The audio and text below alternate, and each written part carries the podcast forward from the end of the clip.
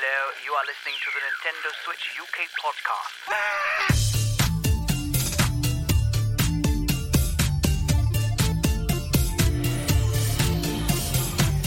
Hello and welcome to episode 157. This is the Nintendo Switch UK podcast. I'm Mike. I'm Al. And I'm Anton, and it's uh, kind of fun to be back. You know, it still seems surreal every week that we're at insert number of episodes, but here we are. I know it's Still going. It's, plodding uh, along it's- every week. amazing that people actually download us and listen to us. But here we are, and thank you very much if you do. We really do appreciate it. And uh, it's been another good week. We've had lots of uh, listeners and quite a few new ones, and I believe a new Patreon as well, Al.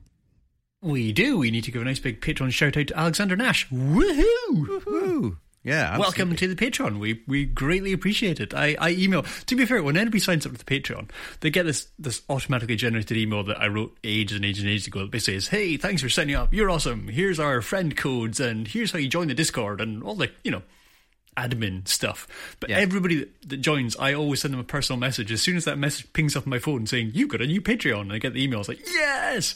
And I feel compelled to write a personalised message to everybody. So, yeah, Alexander has already had a personalised message from, well, me, uh, as has every other person that's ever signed up to Discord since we started. So, you know, you too could get a personalised message from me. if you I- sign up to become Patreon and support the show. and uh, a whole lot more as well because uh, there's uh, up to nine extra podcasts that you can get every every uh, month as well. Plus, you get all the back catalogue as well. That's uh, all there to be listened to. There's the Discord. There's also the Mug Club if you're on, on our N64 tier, and a bunch of other stuff. So if you want to check it out, you can head to nsukp.co.uk forward slash support dash us.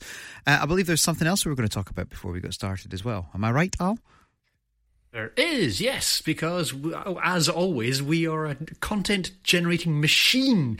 I mean, I say we are. I mean, technically, Anton is, and his sort of various uh, cohorts uh, in the world of doing reviews. So, Louise has done another review for us this week of Orbit.industries, which appeared online, I'm going to say this week. Anton, correct me if I'm wrong. I believe so, and yeah, it's quite a fun review because I won't lie, when I saw the trailer for the title, I couldn't quite make heads or tails of it. So do give that a wee gander, and I just want to say thank you to everybody who's checked it out so far. We've hit, I believe, thirty thousand views this week, which is quite nice uh, on the channel overall. And uh, yeah, saw uh, Switch Weekly. Um, they they run a great newsletter. Um, so thank you, Chris, for sending us a wee sub. And yeah, it's a lovely little space. It's growing as the, the days go on. Yeah, it's great, and um, uh, we really appreciate everyone that checks out what we uh, do online as well. And head to YouTube if you want to subscribe there. So before we get started, Anton, have you had time to play anything this week? Indeed, yes. I, I have picked up the, or rather, have been playing the recently released Bugsnax and um, haven't been playing it on Nintendo Switch. Sadly, it looks like performance isn't quite there. However, what I have seen from the Steam update logs is the developers are very, very active. So I'm hoping all the little wee nicks and uh, rough edges on the Switch port will be polished out because they've been doing updates every single day on Steam, which is very impressive. But yeah, I've kind of gotten through the the base kind of tutorial esque area of the game, and it's a very intriguing title filled with charm. So, uh, recommend it. I believe it's also out on Game Pass, so do give it a wee go on there. And um, similarly, I picked up the. It's been out for ages. A flip grip for playing vertical shooters on the Nintendo Switch, which sadly doesn't work with my third-party Joy Cons, and uh, I don't have, have a pair of working official Joy Cons. So that one's uh, went back on the shelf until I can uh, um, grin and bear to buy official Joy Cons. Al. That is a damning admission, and not of you, but more of Nintendo. The fact that you, a host of a Nintendo Switch podcast, don't have a working pair of official Nintendo Joy-Cons. That is just, it pretty much says everything you need to know about Joy-Con Yeah. gate, doesn't it? I, I've stopped um, considering them as a viable option. It just seems a little bit madness to me to invest sixty pounds on something that seems very unlikely to survive the next five years. at least for yeah, I've had to buy two Switch. additional sets of them, and it stings every single time because just some break, some get Joy-Con drift. It's just really annoying. Either way, I have been using them to play um, a bit more Mario Kart. The new Mario Kart uh, courses that dropped last month or earlier this month. Technically April, I guess. Um, yeah, I played a bit more of that, but realistically, I'm now having to fight my son for my Switch because he's decided he really enjoys Kirby. So it's accessible for six year olds and for 14 ish year olds. 14. um, yeah, it's it's funny you say about the Joy Cons because I've had one set I've had a problem with way back at the start, and actually I bought a set of yellow ones ages ago, years ago now, and all my Joy Cons are fine. I was using them yesterday. Uh, in fact, today we played Mario Kart, and there was three of us playing, and we used because of the holding a baby, using Joy Cons can often be easier than uh, than a controller. So there were two sets of Joy Cons, and I had a controller, and it was fine, and it was absolutely fine. And we we did the same with Overcooked recently, and so it's a weird thing. It's um, it seems to just be the kind of luck of the draw bit, I guess. And um, yeah, I mean, I say that now, but maybe all just fall apart in the next couple of weeks. It's perfectly possible. Um, but yeah, mostly Mario Kart for me. It's been a fairly quiet week Switch wise. I'm still craving getting really stuck into something, and one day I'll actually say I did get stuck into something. But uh, I've certainly been keeping my eye on a lot of interesting stuff that's happening, and we're going to delve into that now by starting with this week's news. Tell us, the people want to know. All right, I managed to smack the microphone just as I uh, said news, and it had a big sort of like effect. So uh, hopefully everyone heard that nice and loudly. Q, uh, Byte or QUByte Interactive have announced and released Raven's Hike for the Nintendo Switch. It's a grappling hook based 2D platformer. It's out now for three pounds fifty nine. Anton, what did you make of this one? Yeah, I felt this was a, quite a charming title and a, a quite a respectable and reasonable price. I really do. I'm just a sucker for grappling hooks in video games. Bionic of Commando, Doom Eternal. You know, it fits every genre. Um, I believe uh, Titanfall 2 or um, Apex Legends have it.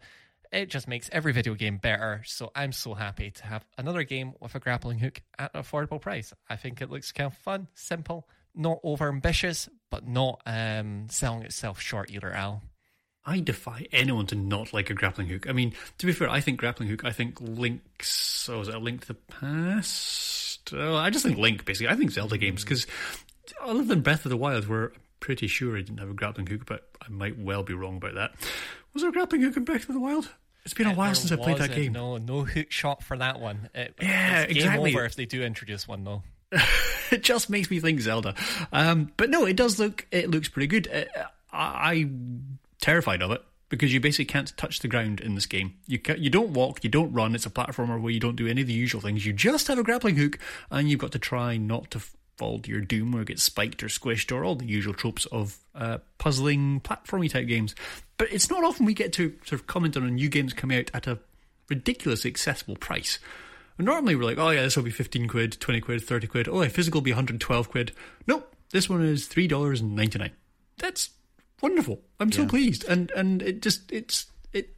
Yeah, I'm I'm just going to stop speaking. I mean, this is another one that comes from one of these teeny tiny little wee development houses. It might even be a solo developer. Not entirely sure. It basically come from Brazil, um, Wired Dream Studio, uh, and they've done some cool stuff in the past, like Red Ronin, which got quite well reviewed on stream on Steam, even. So you know, good stuff. Yeah, uh, three fifty nine if you want to pay for it in British pounds, and it's um, yeah, I, I tend to agree. It's good when you see new games that come out at this price. It's got a a sort of retro kind of feel to it, which I like. I, I like the 2D aspect of it in, and the grappling side of things. You're absolutely right. I think that's a lot of fun. Looks tough, but at 359, it feels like the kind of game you can pick up and play and and see how you get on with. So that one certainly looks interesting. Gameloft, Disney uh, have announced Disney Dreamlight Valley for the Nintendo Switch. It's a life sim. It's coming out in 2023. It's going to be free, but it's Gameloft. So when they say free, um, I am assuming this Anton, will mean that we'll have the free version and there will be several um, paid extras, should you wish. Absolutely. Gameloft, the subsidiary, the mobile subsidiary of Ubisoft, is a proficient expert in uh, gouging wallets, but not after they get you a little bit hooked. They are very good at giving you a little sliver, a little taster of the experience. And uh, I'm sure for many people, this will do just that. It very much reminds me of uh, Disneyland Adventures 1 and 2 on the Xbox series of consoles and PC. If you're familiar with those, which I actually played it I, quite recently. I mean, I actually quite enjoyed it. it is a surprisingly, surprisingly addictive title, and uh, I've known many people to lose many an hour to that title. And this looks like the much more expansive, all-encompassing companion to that existing title. It's interesting. They really look like they've developed this to go on any platform you can possibly name because it's not particularly shiny. It's not sort of high end graphics. This is very much been designed to run on the sort of the last generation consoles, to run on a mobile, to run on a basic thing. So it looks like it should run perfectly well on a Switch. I just, whenever you see free to play, I always have these mixed feelings. It's like, this could be a really good game. Oh, but this could be free to play, which means they're going to gouge you and it's not going to be fun. And oh, I don't like it. Yeah. I really can't complain. I kind of, if you just go free demo and then pay for the game, that's old school. I like that. That makes me comfortable. But as a, as games go, this does look like it is probably been quite good fun. And it seems to span the entire gambit of all of Disney and Pixar's IPs. So you can pretty much name your character from either of those worlds, and you'll get to interact with them and create your own little character and have an adventure through Disney's world. Yeah, I, I think that's what I like about it. It seems that they've thought through what would appeal, and I absolutely agree with Anton that the previous Disney adventure games is a good sort of lead on to this. And it'll be interesting to see what they do with the the content, the extra content. I agree. I think it's going to be out on everything, and I think it could could be quite successful if they allow you to go you know, quite far without having to pay. I think that's going to be the key, or do it in a way that it's it's well done, a bit like Mario Kart Tour does, I guess. And Gameloft are, are, are not the worst when it comes to the kind of paid stuff. You know, they're, they're, they're it's there, but it's not always the worst. So. they're not EA. they're not EA. It's, yeah, exactly. That's um, no, that's the new slogan. That's their slogan for 2023. Gameloft, not EA. Uh, Goblinz Studio have announced and released As Far as the Eye for Nintendo Switch. It's a roguelike civilization builder. It's out now for £13.22. I guess if you're a fan of kind of board games, I guess this might be appealing. The roguelike element, um, for me, it could be quite a good thing, I think, because it gives you longevity. Um, it's very hard to tell from a trailer. um, and I watched a bit of the gameplay and I watched someone kind of play it. And um, yeah, I, I, I, get why it could be addictive, but I think it's a game you'd have to play, Al. I think it's a game I wanted to play. I mean, this looks right up my street. I did wonder whole, if you might like this.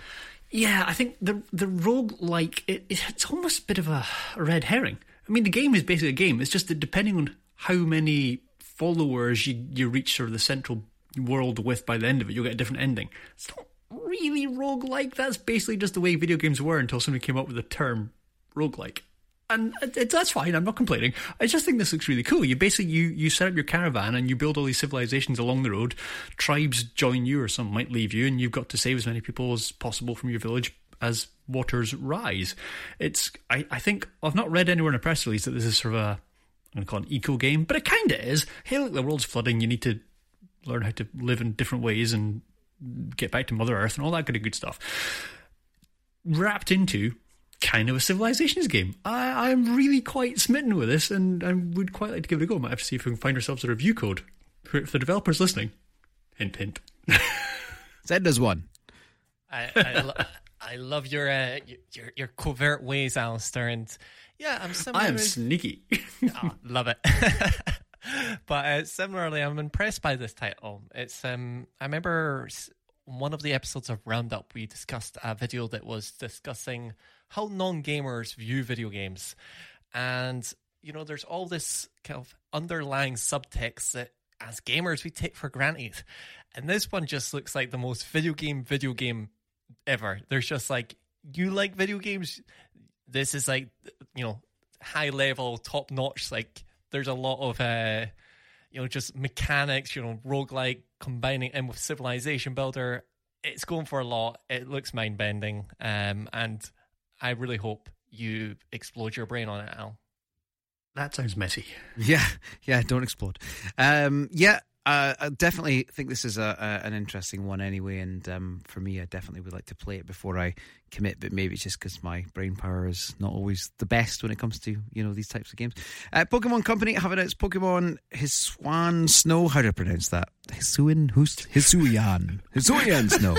uh, it's a new web anime based on Pokemon Legends Arceus, and I think this probably is going to be quite popular. Anton. Yeah, it's uh, amazing to see the might of the Pokemon IP reigning strong, and it's great to see that they've managed to find enough of an audience to support their web based animes alongside their long running main anime. it's incredible to see, and uh, you know this will just be helping bolster the content lineup for Pokemon TV, their subscription service app. It's um, you know, it looks like a fairly solid anime. People love Legends Arceus, and unlike the kind of main series anime and the games, you know, this one's got uh, a little bit looser of a kind of source material. It's so early on; they can really be creative with it. I hope. That'd be really interesting. I was wondering, actually, to be fair, I didn't actually look this up in any great depth, but I did wonder when it said a new web anime if that just meant it was going to be purely on the Pokemon Channel app, which, I mean, although you say it's subscription, it's, it's free. I mean, you literally just download the app and you can stream Pokemon. So much Pokemon, as I discovered with my son who became addicted to it. Um, the downside to it is actually the stream quality is pretty terrible. It pixelates and breaks up all the time. It's so bad, and it's got nothing to do with our internet connection because we've got really good internet, and nothing else has a problem. Just Pokemon TV. Uh, but yeah, it, it is a, a, nice idea that they can kind of go back and start afresh and perhaps even dispense with Ash in Pokemon Anime. that would be nice. yeah, uh, yeah. Uh, I think it will do well as pretty much anything with the Pokemon IP will do, and um, yeah, it's, it's, it'll be interesting to see, as you say, how they actually put this one out. Um, you might be onto something with that. Nintendo have tweeted. This is uh, Miyamoto. honestly, mean words today. Miyamoto. Miyamoto. Uh, after consulting with Chris Sun, my partner at Illumination, uh, on the Super Mario Bros. film, we decided to move the global release to spring 2023, uh, April 28th in Japan and April 7th in North America. My deepest apologies, but I promise it will be well worth the wait. Uh, yeah, again, not a massive surprise. There's a delay. This everything seems to be delayed at the moment. Um, I'll even though the previous reason was always well we're in lockdown and all that, but it's um, I mean to be fair, there is quite a lot of Asia that are having lockdowns, so there could be some something there, but it's obviously being filmed in America, so probably not. So I don't know, um, but I'm okay with it. You? I think I'm okay with it. I, am generally much happier when they delay games. When they delay movies, there better be a good reason for it. I mean, presumably they've got everything scripted. They've got all the voice acting presumably recorded. You, I'm assuming this is just having issues with animation. I don't quite understand why they've had to delay it. That, that it would be nice if there was a little bit of a hint or an explanation. But at the end of the day, it's a Mario movie. It it's a massive gamble. It will either be brilliant or it will be absolutely awful, and I'm kind of scared because after the brilliance of the Sonic movie, and I gather the second one is quite good. I've not seen it yet. Mario has a lot to live up to, uh, and I'd rather they took their time and got it right and gave us a good movie than rushed out something and let the side down. Yeah, you, you bring up an interesting point there, Alistair, where video games delaying them always makes them video uh, better. With movies, you know, so much of making a movie is planning how you're going to do it really, really well. So when they get delayed, it means something's definitely went wrong. And it's a little har- harder to fix bad planning. So I'm a little bit nervous there. I also find it very peculiar that Nintendo's like main main man, the person that's like the public spokesman for this movie, their partner slash main contact is like one of the voice actors in one of the regions. Are they just like keeping Miyamoto like arm's reach of the project? That's a very odd. Like I could understand like consulting the director, the producer, the screenwriter, or just even somebody high up at Universal. I'm just like, why are you chatting to um, Chris Pratt about this? Did he clarify that Chris Sand is Chris Pratt? I mean, are you making assumptions here? Or is this genuine? I might be making assumptions. I'll do a wee Google to double check that. I mean, I just assumed that this was some high level person in the other side, on the Illumination side. That there wasn't Chris Pratt. It would seem, by the way, has a bizarre, but you know, um, who knows? It could be. Uh, but yeah, I. I know what you're saying. I, the only thing I'll say is um, Sonic. I guess you know I'm glad they went back and looked at that, but that was different because, as you said, something did go wrong with that. It was awful. So um, hopefully, in terms of what they came up with the design originally, uh, you know, so that was good that they went back to the drawing board with that. But we'll see. It uh, it does seem quite a, a while away again, um, though. But what what I do love about this is that this is um, Miyamoto has become a meme on Twitter since then. Anton.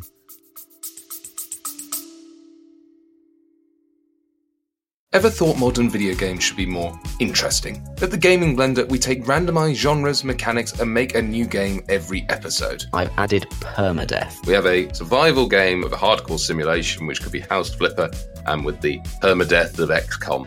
Then that all has to be an action adventure. Yes. Oh dear. Yes. And sometimes it doesn't quite work. And you you have a construction off over the course of the of the A narrative. construction of the way the way we can do this is that we ditch your idea entirely. Entirely. Check out the Gaming Blender on all your favorite podcast platforms now. Indeed, and just to, to correct that, uh, Chris is the other of the two producers, one being Shigeru Momo and the other being a Chris. So he's not just going to Chris Pratt about the movie. Chris Pratt's got a lot of influence That makes a over lot more sense. Absolutely. But yeah, it's great to see this meme uh, just popping up. People are basically using it as a template for like hot takes. I saw a great one being like, This is Miyamoto. I still don't forgive forgive you for hating Wind Waker when it first came out. This is why we never listen to our fans again. Um, which, to be honest, considering how they went from the gorgeous Wind Waker to the slightly less well aged Twilight Princess, um, I would be mad as well if I was Miyamoto in that case.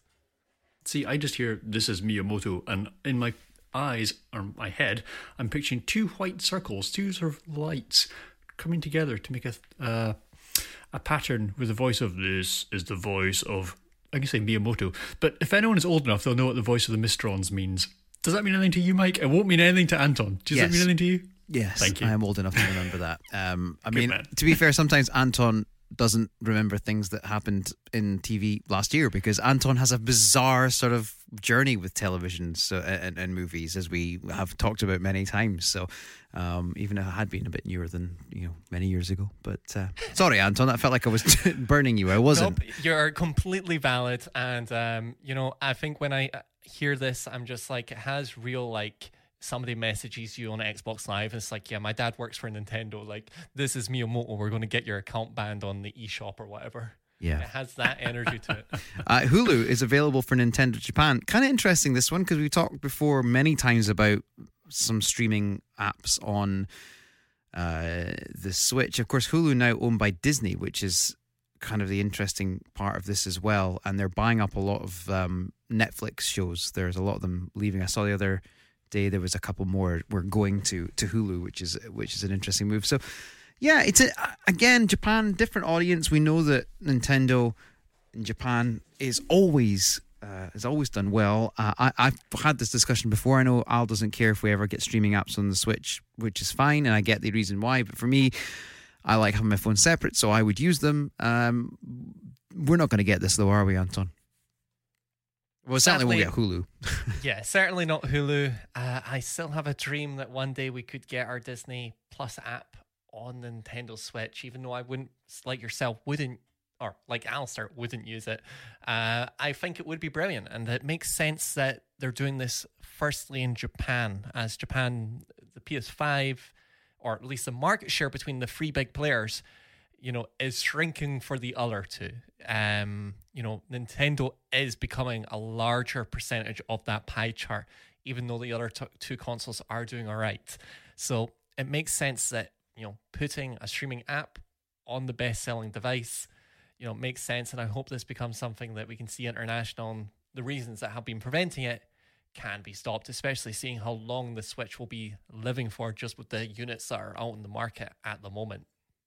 See, I'm kind of surprised that they've launched it now. I, I can see the streaming services coming to the Switch, but not yet.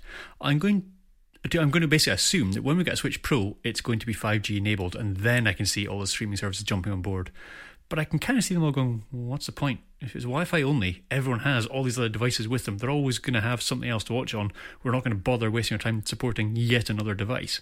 But if it was 5G enabled, then I can see them all piling on board and giving us some nice streamy goodness. Yeah, well, you never know. Uh, it's a dream, and it might be a reality at some point. Who knows? Uh, Yuji Naka has sued Square Enix, and now we've learnt more about Balan Wonderworld's troubled development. I found this really fascinating this week. I was um, reading quite a lot about this. It's quite, it's a lot of tea to be spilled. Let's put it that way. Uh, they said I was removed as the director of Balan Wonderworld about half a year before release, so I filed a lawsuit against Square Enix. Now that the proceedings are over and I'm no longer bound by company rules, I'd like to speak out. Myself, I'm truly sorry to the customers who bought Balan Wonderworld in an unfinished state. I'm really disappointed that product I worked on from the start turned out this way. For me, it's a real shame that you've released your unfinished work, Balan Wonderworld, to the world. I wanted to release it to the world as an action game in a proper form, considering various things. I think Square Enix and Arzest are companies that do not care about games and game fans. Wow, that's Oh, that is. He's not holding any punches, is he? That is being brutal and blunt, and I am kind of amazed anybody would professionally burn the bridges like that. That's cool from a gamer's point of view. I think it's awesome, and I would like to think that means some some some good, well-intentioned, ethical game publishers and developers might go, "Yeah, we'll have you," but at the same time, that's basically signaling yourself to be at risk. This was, as you say, Mike, just so much tea. Uh, it, this is just a small excerpt of a, a long list of tweets going through and uh, explaining the proceedings and uh, disregards of Square Enix. And, you know, I already felt sorry for the guy because he was basically like, yeah, if Balan Wonderland doesn't work out, I'm probably just never going to make video games, or that's probably my only chance to make a non RPG. And it didn't work out. So I already felt sorry for him there. But to find out that he has been kind of positioned as the poster boy for this game or the kind of lead creative on it and hasn't actually been involved with it for most of its development or a good chunk of its development is very, very disappointing. Yeah, yeah, it is. It's um, it really put it into perspective for me because I always felt it was a good game there, uh, but just that something had not worked out, and that makes a lot of sense. What he said, it kind of put it into perspective.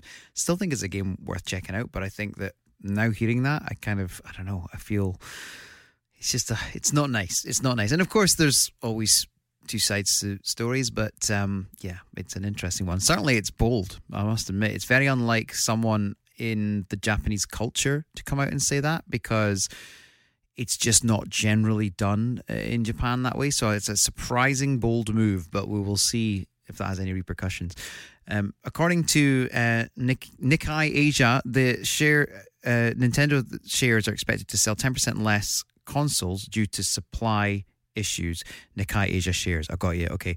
Um, Nintendo are expecting to sell 10% less console consoles due to supply issues, but plan to make this up by selling more software.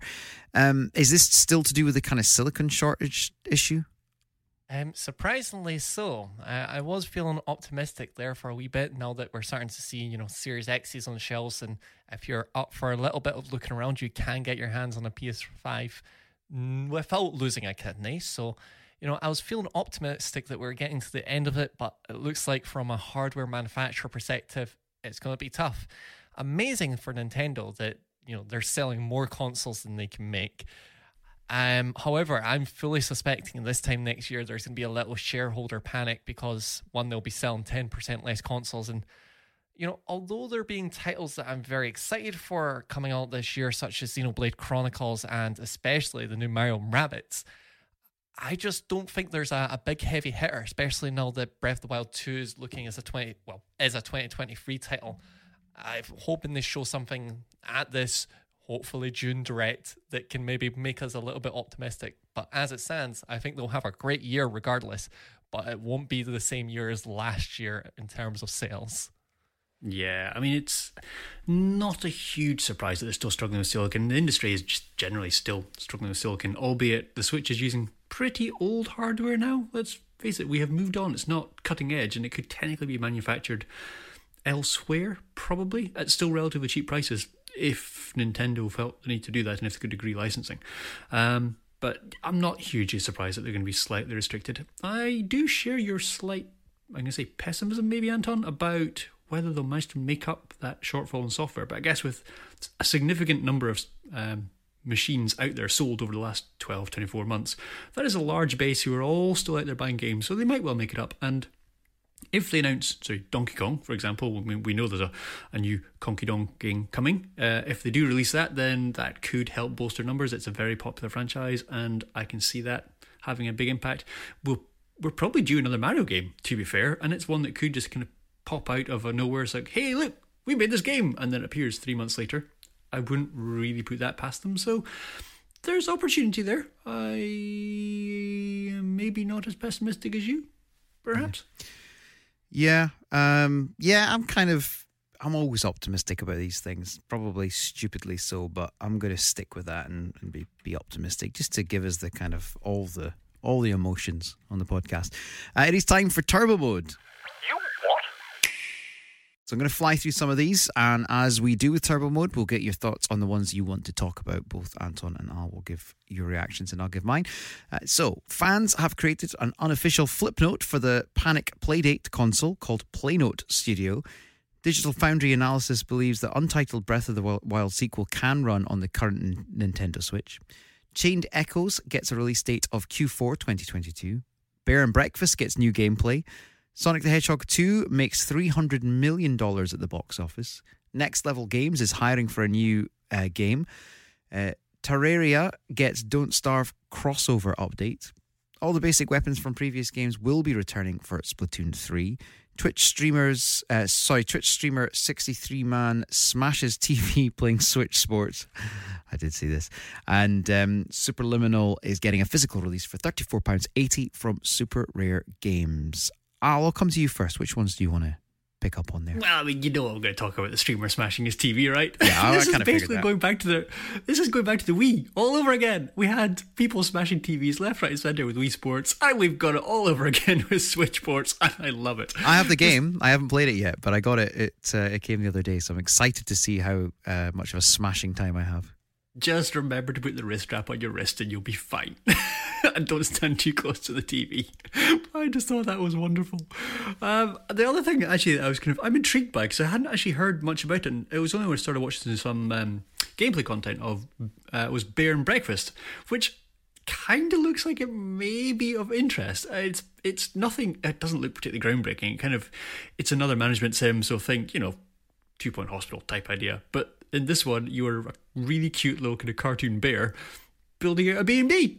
Yeah. Why not? It I- sounds kind of fun and cute. I remember when it was shown at one of the directs. I think you instinctively liked it, Al, liked the idea of it, but I, I think I think Anton did as well, actually, from memory. But um, but yeah, it's uh, it, I haven't seen the gameplay, so I'm interested to, to sort of um, check it out because I I'd missed that one.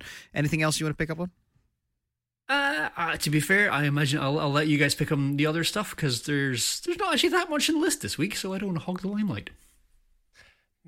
Very fair. Uh, personally, me, I'm delighted to see that all the weapons and content that they've developed for Splatoon 3 is retur- uh, Splatoon 2 is making its way into Splatoon 3. It's again that kind of rough idea of Nintendo just doing unofficial Ultimate editions of their games now. Mario Kart is becoming Ultimate with its booster pack course. And this is building on Splatoon 2, which built on Splatoon 1, making it a very content rich experience. And uh, I'm just so excited to get rolled with all the people with their paint rollers for a third time. That'll be very fun. And yeah, the kind of Playnote Studio, it looks like it could have been official from the developers. It is such a polished experience for the the Playdate, and it makes me very jealous of the people that have made it, managed to take the plunge on the Playdate. However, one day I'm really hoping. I feel like this has got the same sort of energy as BoxBoy, as just something Nintendo could just chuck out there as just a little wee filler thing for the Nintendo Switch and just using the full capabilities. Uh, you know, we've had stuff like Colors Live. I would love to see a official Flipnote for Nintendo Switch, but I can dream, Mike. Yeah, I mean the uh, yeah the Playdate, the Playnote. Uh, I wish I could get in on the action on that one, but as you say, it's uh, uh, maybe not the moment, but uh, it's uh, it's very cool. I thought this was very cool. I also really like the fact that, as you said, Anton, about Splatoon two, the weapons coming across, and it's not for me because. Uh, I'm not good enough to really care either way, but for the people who have honed their skill on Splatoon 2, it was a game that was really well supported for a long time. I mean, they were releasing updates for at least two years and uh, it's a game that's very well played. I think that makes a lot of sense. It keeps the same players with the same opportunities to to use what they've you know already learned and, and develop them. So I think that's good. And um, yeah, love the story of the Twitch streamer smashing his TV. Not a huge surprise. He won't be the only one as well. Um, the only other thing I was going to mention was um, yeah the Breath of the Wild running on the Nintendo Switch. It's an interesting conversation because there were rumors just a couple of weeks ago that it wouldn't be able to run on the current gen uh, Nintendo Switch, and it's again that doesn't mean there's not one coming because you look at the last breath, uh, last Breath of the Wild game that came out on the Wii U and the Switch. It could well be that we get the same thing, Al. Yeah, I mean that particular rumor that it wouldn't run the Switch was just poppycock. Frankly, there's no other word for it. I mean, it's just madness to think they'd be developing a Zelda game that doesn't run on the current Switch. Because even if they brought out a Switch Pro, they've said the Switch is halfway through its life cycle. That means that anything they release now is going to run on the current Switch. It is just sheer stupidity to say that it wouldn't do. I mean, you could push the boundary a little bit and say that maybe the version we saw was running on higher end hardware, but that's even still pushing it. Uh, you got to remember, as developers go through console life cycles, they push the boundaries further and further and further. So the games at the end of a console's life look nothing like the games at the beginning. They are just like a whole generation apart running the same hardware. So they clearly just if they have pushed it, they've managed to refine things and tweak things and make it better, and they've just learned to optimize and utilize the Switch's hardware to create awe and wonder. Yeah, which is what Absolutely. we what we wanted to do. Sorry, Anton. Uh, yeah, I'm just absolutely agreeing. I'm very excited to see what the the limits of the Switch hardware will be, and I think one of the teams that will be doing that will be Next Level Games. Yeah, I think what they've done with Luigi's Mansion 3 and now Mario Strikers is some of the most graphically impressive Switch games to date, outside of maybe Kirby's Forgotten uh, Forgotten Lands. And I'm excited to see what their next title, which they're hiring for, because this will be their first game built from you know day one under Nintendo Nintendo's roof. I know a lot of Mario Strikers seemingly has been done post acquisition, but this will be built up from the ground up. So I'm excited to see what they can do with Nintendo's budgets and the ability to scale up as they are, and whether or not you know they'll maybe be let loose with maybe a, an IP closer to Nintendo's heart, or maybe even make their own IP. I'm very excited to see what they can do with the console. Yeah, absolutely agree with that. It's time for the rumors. No, I'm not normally one for gossip, but. So Ubisoft is rumored to be preparing for an acquisition. I mean, I don't know if I can even remember all the acquisitions that have happened over the last couple of years, but there's been a lot of them. Uh, Ubisoft, big company. What's your thoughts on this, Al? Uh, not not hugely surprised. I mean, they have been sort of struggling. They've had a bit of a tumultuous period. So I guess they're kind of ripe for being sold, and it makes a lot of sense bringing a whole lot of money. It depends who they sell themselves to. A lot of the big acquisitions in the last couple of years have been game developers and game houses, indeed people like Microsoft, buying up developers. The rumours for this one are slightly different in that they're basically looking to sell themselves off to capitalists, you know, like um, finance firms. So it's more a question of injecting cash, potentially, rather than selling themselves off and, and being at the disappearing into the beast that is some other massive development house. I mean, let's face it, Ubisoft is huge. It's absolutely huge. So there's not that many potential bidders. I, mean, I guess a couple of them are kicking around. But it makes more sense if they're out there looking for investment and they're just trying to grow themselves and can maybe get back on a footing. They they are in a good position in as much as they've got great IPs, they've got lots of development companies around the world, they've bought up lots of small companies themselves, they play around in movies, they play around in games, they have their mobile division that we talked about earlier on, um, Gameloft. They're a pretty good all rounded company. So I can see that they might well get investment coming in, particularly after, okay, rather unsuccessfully, but playing around with NFTs last year, they've basically shown that they were willing and able and may have some expertise, which again for venture capitalists probably makes them quite attractive. So, an interesting story. The rumor mill is definitely kind of churning. The jungle drums are beating on this one, but uh, I don't think it's one that we're probably going to get too excited about. But Anton, tell me if you have a different opinion. Um, yeah, I'm, I'm kind of with you. It's with the kind of potential bidders being uh, kind of a venture capital fund. You know, it is not the most glamorous of acquisitions out there. It doesn't have the won't have the same ripples as let's say Blizzard, Activision. And it's just amazing that we're having these conversations now. Going back five years, we w- wouldn't ever ever consider a deal like this. It's also a potential move because I know that Ubisoft has had a couple hostile takeover attempts, so they might want, be wanting to kind of save themselves in that regard by getting to choose who has them under their belt. But I'm on the fence whether or not you know getting bought up by a big capitalist firm would be good or bad. Ubisoft is an incredibly profitable f- company.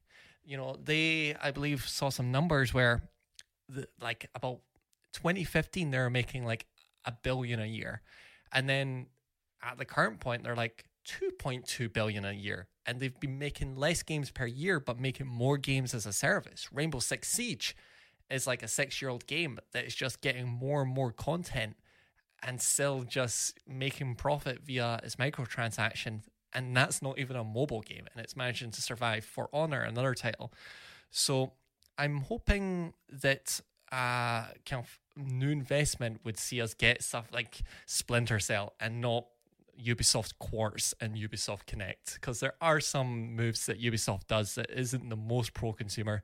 So I'm hoping that this is able to give them the creative freedom to not do NFTs um, rather than capital to do more NFTs.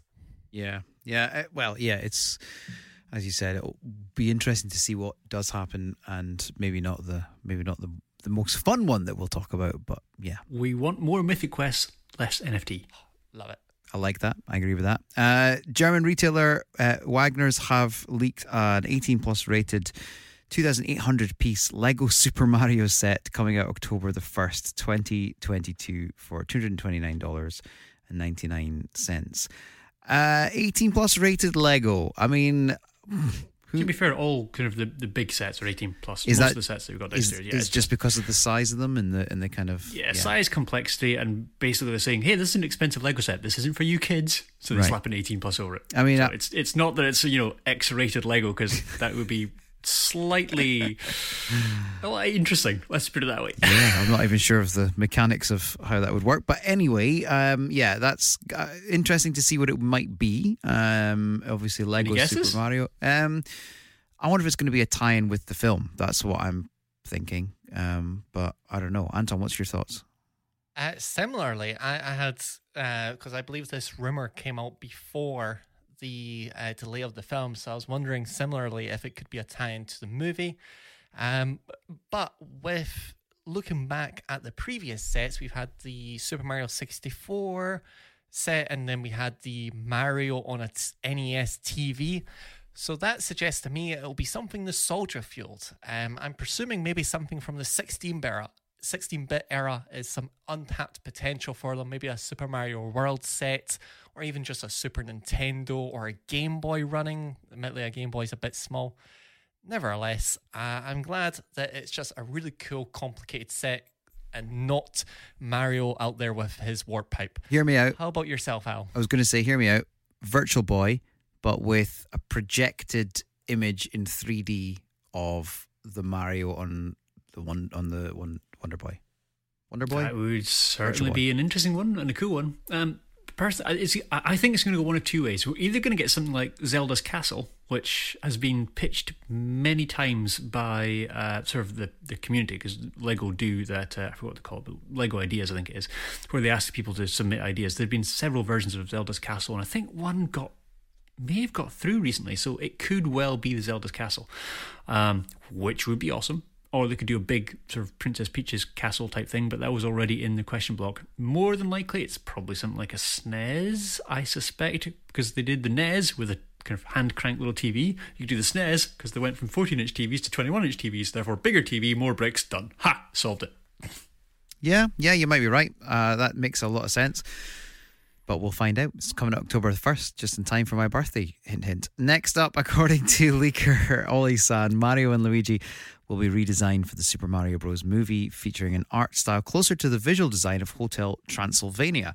Yeah, interesting. Don't say yeah. In- no. The correct response is no. Well, that- no, when, no, no. When no, I said yes, I meant what I was going to say was interesting take. I wasn't saying yeah, I agree. This is a great idea. You should just don't put the word Um, yeah anywhere near that sentence. Ah, you see, I like Hotel Transylvania, but I, I- love Hotel Transylvania. it's an amazing mo- series of movies. They're Yeah. great. But no, I just don't. I'm hoping this is not. See, I, I can't see them doing this. Uh, We have now got a very well established Mario and Luigi look.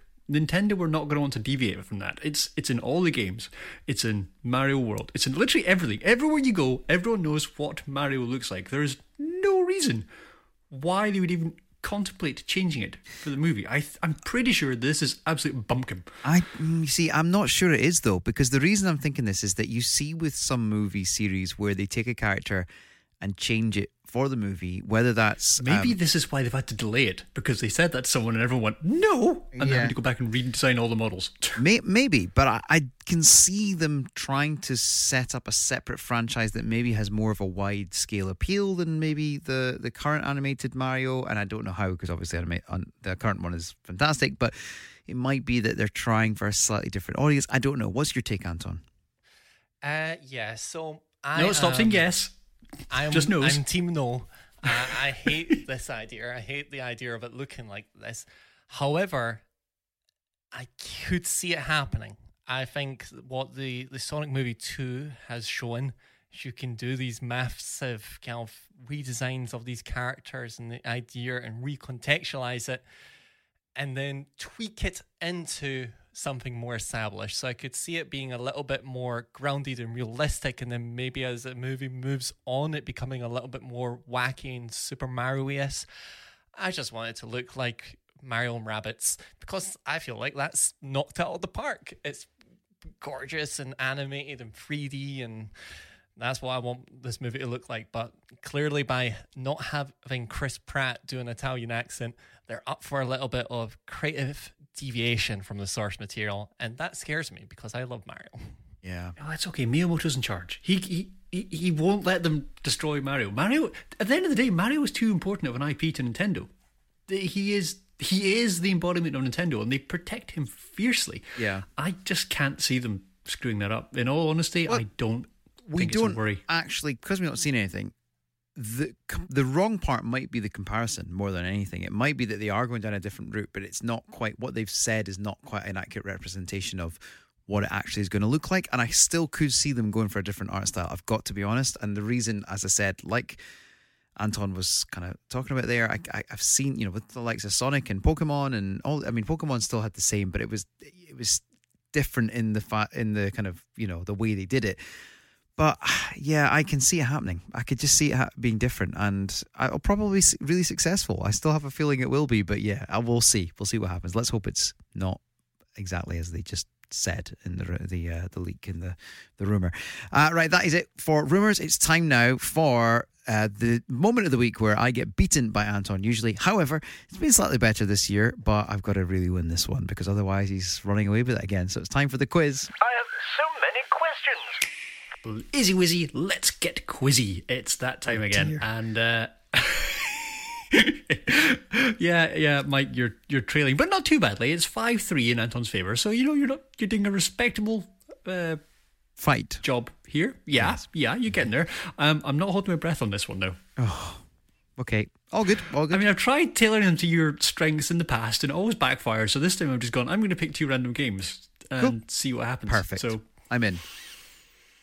All right. The first one is a two thousand and two driving game.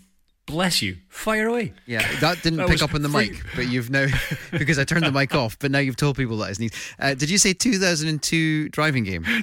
2002 driving game. Um, is it the Getaway? No. Is it Smuggler's Run? No. Uh, it was on the GameCube, the PS2, Xbox, and PC. GameCube. Um, is it uh, Driver? Nope. Is it Need for Speed Underground? It is not. No. Uh, it was developed by, I'm going to try and pronounce this, Eutechnyx, I think is how it's pronounced. Okay.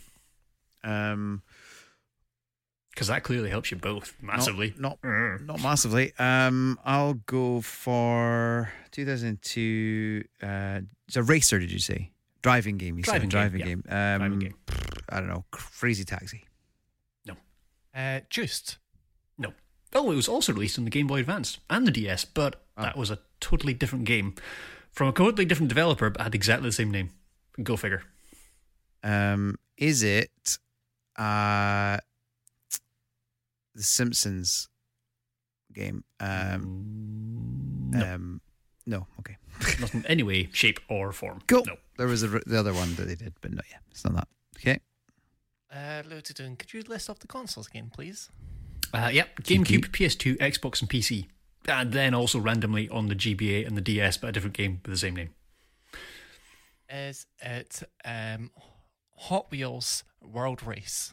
Uh, No, no, it's not. No. Uh, it was, however, pretty much it was not a good game. It was blasted by critics for being dull, uh, repetitive gameplay. It had terrible graphics and, frankly, crap sound. Right. So, you know, a quality game. This is the original one, not the Game Boy Advance or DS, which got slightly better, but I'll come on to that. okay. Um, is it Nicktoon Racing? No, Is it Crash Nitro Kart? no. Uh, it used Steppenwolf's Born to Be Wild as its theme song. June. Okay. Born to be wild. Uh, yes, that singing was necessary. thank you. Um, oh, that's tough. Um, Drive. Nope. I have a funny feeling Anton may have this game. Uh, I feel he's referred to it in the past. No. I'm going to give you one last clue. Uh, it is a long one, actually, though. It's set in the fictional Hick country. The game revolves around completing trips between cities, delivering goods, and completing and competing in races while at the helm of a semi truck.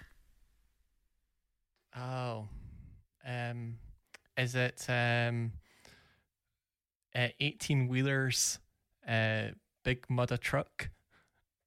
18 wheelers, big mother trucker. I'm going to give you both half a point for that. the game is just Big Mutha Truckers. I remember. That's the name of the game. Oh, I wish I had no said 18 18 wheelers, and it wasn't. Yeah, it wasn't. Yeah, so yeah, Big Mother, Big Mother Truckers. I remember the I will give you big, big mother truckers. I remember that title of a game, but Yeah. I was thrown by the 18 wheelers that Anton said, and I, but I wouldn't have got it if he hadn't said that. So I know. I remember. I think there was an uh, an arcade machine of it. yeah, there was. Um, I remember and it that. was just this big gigantic wheel, which especially for a kid was just like spinning it. Yeah, it's uh, yeah, I remember that. But uh, yeah, didn't didn't play the game uh, on a console. Going by what I've read about it, you didn't miss much. No, doesn't seem Not so. a good game. But I mean, they made a sequel, which again was sort of entirely different yet again. I think you're, that's probably the one you think of in the arcade was Big Mutha Truckers 2, Yeah. which was a, a much better game um, by an entirely different developer. Wow. Again, because that's the way that this game seems to have gone. All right, okay, so all, all tied. Let's jump onto our second game, which is another racing game. This time developed by Vicarious Visions. Um, I'm waiting for Anton to get this out of the gate because he has a bad habit of doing things like this. Wipeout 2048. No. Need for Speed Underground. Ah, phew, you've not got out of the gate. Okay, it was published in 2003 to 2004, depending on the region that you're in and the platform you're talking about. Um, Juiced. No. Curious Visions. Hmm. Is it? Oh, uh, Simpsons Road Rage. Is it? It's not. That's no. the one I This was thinking of earlier. Yeah, no, not that one. Published by Universal Interactive. I don't imagine that'll help you, but I'll give it to you anyway. I'll tell you, it, it was a fairly popular game. It was out on a lot of platforms. It was on the PS2, the Xbox, the GameCube, the GBA, the N-Gage, and on mobile. The N-Gage, oh, you'll just have helped Anton no end because he knows the N-Gage back catalogue, so thanks for that. Um, Need for Speed. Need for Speed, Hot Pursuit. No. I don't know which one was out at that time. I'm trying. To I mean, to be fair, I if pulled a face right. deliberately to taunt you into go- giving me a name. It's not Need for Speed, full stop. Yeah, but uh, yeah. I'm trying to think. Did I guess this round? no, Yeah. give me a guess. Yeah, you did. No, you didn't. Uh, Crash Nitro Kart. Ding, ding, ding, ding, ding. it is indeed Crash Nitro Kart. And uh, Mike was right. The the N-Gage gave it away. Yeah, yeah. I, I was trying to think. I was trying to rack my brain for the N-Gage because I, I don't know the catalogue of the N-Gage, but we have talked about it. So I thought that Anton would get it off of that. So yeah, well done. There you go. So that puts Anton technically in the lead, but you've not won yet. Nope. Because if Mike gets the closest to the pin, then it's a tie, and I need to go and find another game. So, uh, I normally might go first. So, Anton, you're going first this week. What year did Lego Racers get released? Um, let's go for 2003. 2003. Mike? Uh, 2004. Phew. I don't need to do a tiebreaker. It was 1999, which means Anton wins. Okay, Sorry, well Mike. done, Anton. That means we're at 6 3. That's all right. I'm okay with that. I've got plenty of time. Uh, well done, Anton. That was a, a weird one this week because I knew all the games, but none of the details. So, yeah. Yeah, it's um especially that era is probably when I played the most racing games. Um, so even the stuff uh, if I hadn't played it, I, it was on my you know radar. So the fact it took me a while for both of them was like, oh, Well, Nitro Kart I played a fool. lots of, but I, I don't remember it. I don't remember the um, the sort of developers. The behind details it. of who developed it and who Yeah, published it. I, yeah. didn't, I didn't get into any of the actual games or the history or the reviews or any of that good stuff. I just think of Activision whenever I think of any Crash game. So it's. I I think that's what throws. That's why I put it in there. I thought it was yeah. kind of a bit deceptive. Yeah, yeah, clever, clever, but cruel. But uh, well done, Anton. Six three. Uh, we'll try and come back next week with uh, uh, some sort of win uh, somehow. Maybe bribe Uh, all right. We'll, we'll collaborate in advance. yeah, thank you. Appreciate that. Uh, that is about it uh, for this week's episode. Just a reminder, huge thank you to everybody for downloading and supporting us. Uh, more details at nsukp.co.uk. Al, what else? Oh gosh, we are on Twitters at NSUK Podcast. You can email podcast at nsukp.co.uk. We've already asked you to go and check out our YouTube channel. If you haven't done it, go and do it. If you have done it, go and check out again because there's always new content getting dropped on there. Anton, what have I missed? Uh, yeah, I guess uh, the big one is if we have missed anything, it will be on nsukp.co.uk. Everything on there, including the Patreon slash support dash us and all the bonus content that we do. Keeping keeping very very busy. Got a great episode of the prequel due, which will be covering and tying together a whole bunch of stuff that we've done in the past. It's like a mini Avengers, but with failed consoles. Yeah, absolutely. Uh, I like that description. Uh, we'll be back next week and we'll have some extra content for our Patreons as well. In the meantime, we'll see you soon. Goodbye. Cheerio. Revoir.